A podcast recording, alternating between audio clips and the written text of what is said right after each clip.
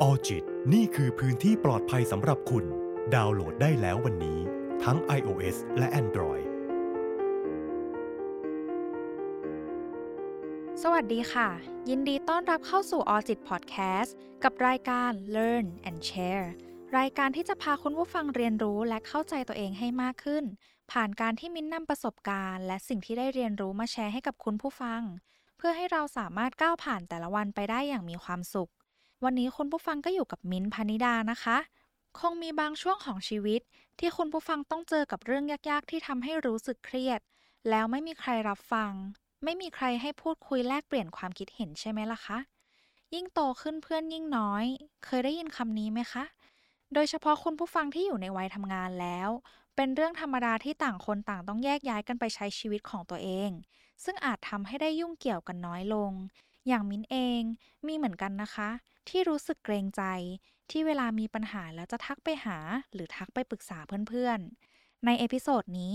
มิ้นเลยอยากชวนคุณผู้ฟังมารู้จักกับคำว่า social support ค่ะ และในวันที่เรารู้สึกว่าเราไม่มี social support เป็นของตัวเองเลย เราจะทำอย่างไรได้บ้าง คำว่า social support หรือการสนับสนุนทางสังคม หากอ้างอิงจากเว็บไซต์ Psychology Dictionary ซึ่งเป็นเว็บไซต์ที่มีผู้เชี่ยวชาญด้านจิตวิทยาเป็นผู้นิยามคำคำนี้หมายถึง การให้ความช่วยเหลือแก่บุคคล โดยมีจุดประสงค์เพื่อให้เขาสามารถจัดการกับปัญหาได้ ซึ่งความช่วยเหลือนี้จะมาจากบุคคลรอบข้างที่เกี่ยวข้องทั้งหมด ไม่ว่าจะเป็นครอบครัว คนรัก เพื่อน หรือกลุ่มทางสังคมที่คุณผู้ฟังเข้าร่วม และอื่นๆ อีกมากมาย การช่วยเหลือที่ว่าอาจเป็นได้หลากหลายรูปแบบค่ะ ยกตัวอย่างเช่น การช่วยเหลือทางจิตใจ อย่างการรับฟัง การให้คำปรึกษา หรือการกระทำอื่น ๆ ที่แสดงให้รู้สึกได้ว่าพร้อมจะอยู่เคียงข้าง เป็นต้นนอกจากนี้อาจมีการช่วยเหลือทางการเงิน หรือแม้กระทั่งการช่วยทำอะไรบางอย่างให้ จะถือว่าเป็น social support ทั้งหมดค่ะ ซึ่งจากการศึกษาเนี่ยพบว่า social support จะส่งผลทางบวกต่อสุขภาพกายและสุขภาพจิตของเรา นอกจากนี้ยังทำให้จัดการกับความเครียดได้ดียิ่งขึ้น รวมถึงช่วยสร้างแรงกระตุ้นในการบรรลุเป้าหมายในชีวิตด้วย ในความคิดเห็นมิ้นนะ นอกจากจะเป็นประโยชน์ต่อบุคคลแล้ว ยังเป็นประโยชน์ต่อความสัมพันธ์ระหว่างเรากับคนรอบข้างด้วยค่ะ เพราะ social support เป็นหนึ่งในปัจจัยที่ทำให้ความสัมพันธ์แข็งแรงและแน่นแฟ้นขึ้นด้วย จากการที่เราและคนรอบข้างได้ช่วยเหลือและสนับสนุนกัน แต่ในทางตรงกันข้าม การขาด social support จะเชื่อมโยงกับโรคซึมเศร้าและความรู้สึกโดดเดี่ยว ซึ่งส่งผลทางลบกับการทำงานของสมอง รวมถึงเพิ่มความเสี่ยงในด้านต่างๆ ยกตัวอย่างเช่น ด้านพฤติกรรม อย่างการดื่มแอลกอฮอล์ ด้านร่างกาย อย่างภูมิต้านทาน และโรคเกี่ยวกับหัวใจและหลอดเลือด ด้านความคิด อย่างความคิดฆ่าตัวตายเป็นต้น นอกจากนี้ในงานวิจัยหนึ่งที่มีกลุ่มตัวอย่างเป็นผู้ชายวัยกลางคนพบว่า การขาด social support สามารถส่งผลต่ออัตราการเสียชีวิตได้ค่ะ หากเทียบกับผู้ชายวัยกลางคนที่ได้รับการช่วยเหลือและสนับสนุนจากบุคคลรอบข้าง อัตราการเสียชีวิตจะน้อยกว่าค่ะ จากที่มิ้นพูดไปคุณผู้ฟังน่าจะพอเห็นภาพแล้วใช่ไหมล่ะคะ ว่า social support มีความสำคัญกับชีวิตเรามากขนาดไหน เพราะงั้นสำหรับคำถามที่ว่า แล้วเราจะทำอย่างไรได้บ้าง ในวันที่เรารู้สึกว่าเราไม่มี social support เป็นของตัวเองเลย อย่างแรกสำหรับคุณผู้ฟังที่มีครอบครัว มีเพื่อน มีคนรัก แต่รู้สึกเกรงใจ รู้สึกไม่มั่นใจ ว่าเขาจะอย่างนู้นอย่างนี้ไหม เขาจะว่างรับฟังเราหรือเปล่า มิ้นอยากบอกว่า ในวันที่คุณผู้ฟังอ่อนแอ การขอความช่วยเหลืออย่างตรงไปตรงมาไม่ใช่เรื่องน่าอายนะคะ เพราะในหลายสถานการณ์ คนรอบข้างเขาอาจจะพร้อมรับฟังคุณ เพียงแต่เขาไม่รู้ว่าคุณกำลังมีปัญหาเท่านั้นเองแต่สำหรับคุณผู้ฟังที่ไม่มีคนรอบข้างคอยรับฟังล่ะ ครอบครัว เพื่อน คนรัก และคนรอบข้าง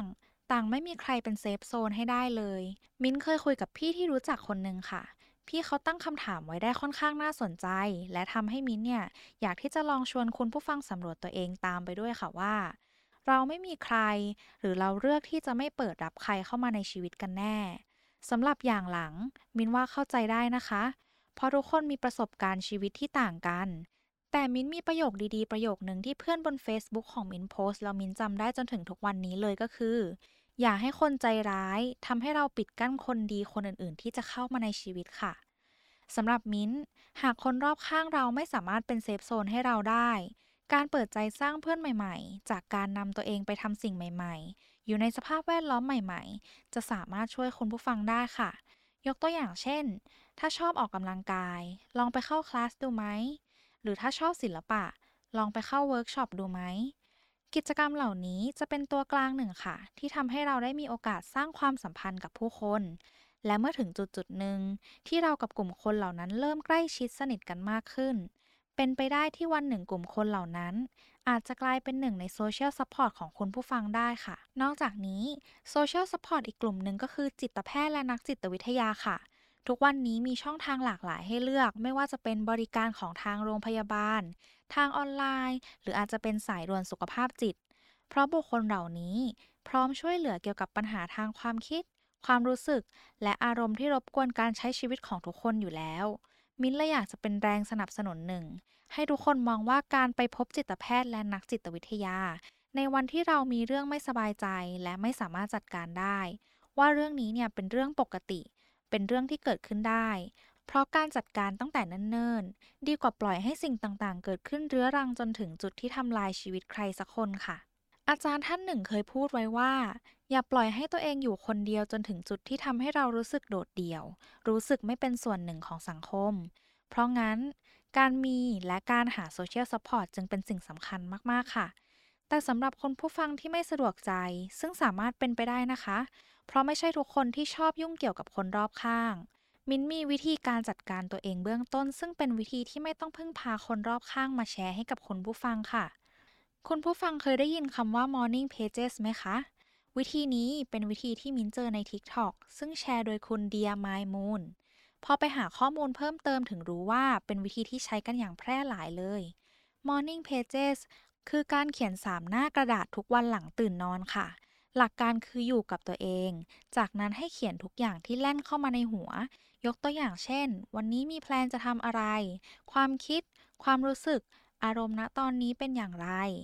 เขียนไปเรื่อยๆ จนกว่าจะครบ 3 หน้ากระดาษ พอเขียนเสร็จให้ปิดสมุด แล้วค่อยเริ่มต้นใช้ชีวิตในวันนั้นค่ะ วิธีนี้จะช่วยให้สมองโปร่ง ลดความเครียด ลดความวิตกกังวล เพราะเราได้ระบายได้ทิ้งสิ่งวุ่นวายในหัวลงไปในหน้ากระดาษแล้ว Morning Pages เป็นวิธีหนึ่งที่จะทำให้เราได้อยู่กับตัวเอง อย่างน้อยที่สุด การที่เราอยู่กับตัวเอง กล้าเผชิญหน้ากับสิ่งที่เกิดขึ้น ไม่ว่าจะเป็นความคิด ความรู้สึก และอารมณ์ของตัวเอง จะช่วยเปิดโอกาสให้เรารู้จักและเข้าใจตัวเองได้มากขึ้น และอีกอย่าง อย่าลืมว่าในวันที่เราไม่มีใคร เรายังมีตัวเราเองอยู่นะคะ การพยายามทำอะไรสักอย่างเพื่อให้ตัวเองสบายใจขึ้น ก็เป็นเหมือนการดูแลตัวเอง และการรักตัวเองอย่างหนึ่งค่ะ สรุปให้ฟังกันอีกสักครั้งหนึ่ง Social Support ก็คือการช่วยเหลือและสนับสนุนกันในทุกๆ ด้าน เพื่อให้บุคคลนั้นสามารถก้าวผ่านปัญหาต่างๆ ไปได้ ซึ่ง Social Support เป็นสิ่งสำคัญที่ควรมีค่ะ เพราะ Social Support เป็นปัจจัยหนึ่งที่ดีต่อสุขภาพและจิตของทุกคน หากขาดไปจะมีผลกระทบทางลบและความเสี่ยงตามมามากมาย ซึ่งวิธีการจัดการที่มิ้นได้พูดถึงไปก็คือ 1. การขอความช่วยเหลือจากคนรอบข้างอย่างตรงไปตรงมา เพราะเขาอาจจะพร้อมรับฟัง พร้อมช่วยคุณ เพียงแต่เขาไม่รู้ว่าคุณมีปัญหาเท่านั้นเอง 2. หากไม่มีใครที่เป็น safe zone จริง ๆ การหา social support จากกลุ่มสังคมใหม่ ๆ หรือพึ่งจิตแพทย์ นักจิตวิทยา และสายด่วนสุขภาพจิต ก็เป็นทางเลือกที่ดีทางเลือกหนึ่งค่ะ และ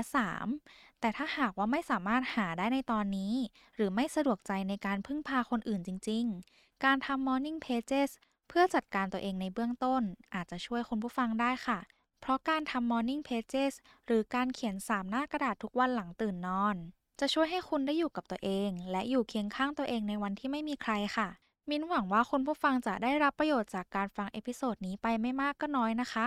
หากคุณผู้ฟังท่านไหนมีไอเดีย มีวิธีดีๆ ที่ใช้แล้วได้ผลกับตัวเอง คงจะดีมากเลยค่ะ ถ้าคุณผู้ฟังแบ่งปันให้มิ้นและคุณผู้ฟังคนอื่นๆ ได้รู้ด้วย โดยการคอมเมนต์ที่ใต้คลิปนี้สำหรับ episode นี้ สวัสดีค่ะ แล้วพบกันใน episode หน้านะคะออจิตนี่คือพื้นที่ปลอดภัยสำหรับคุณ ดาวน์โหลดได้แล้ววันนี้ ทั้ง iOS และ Android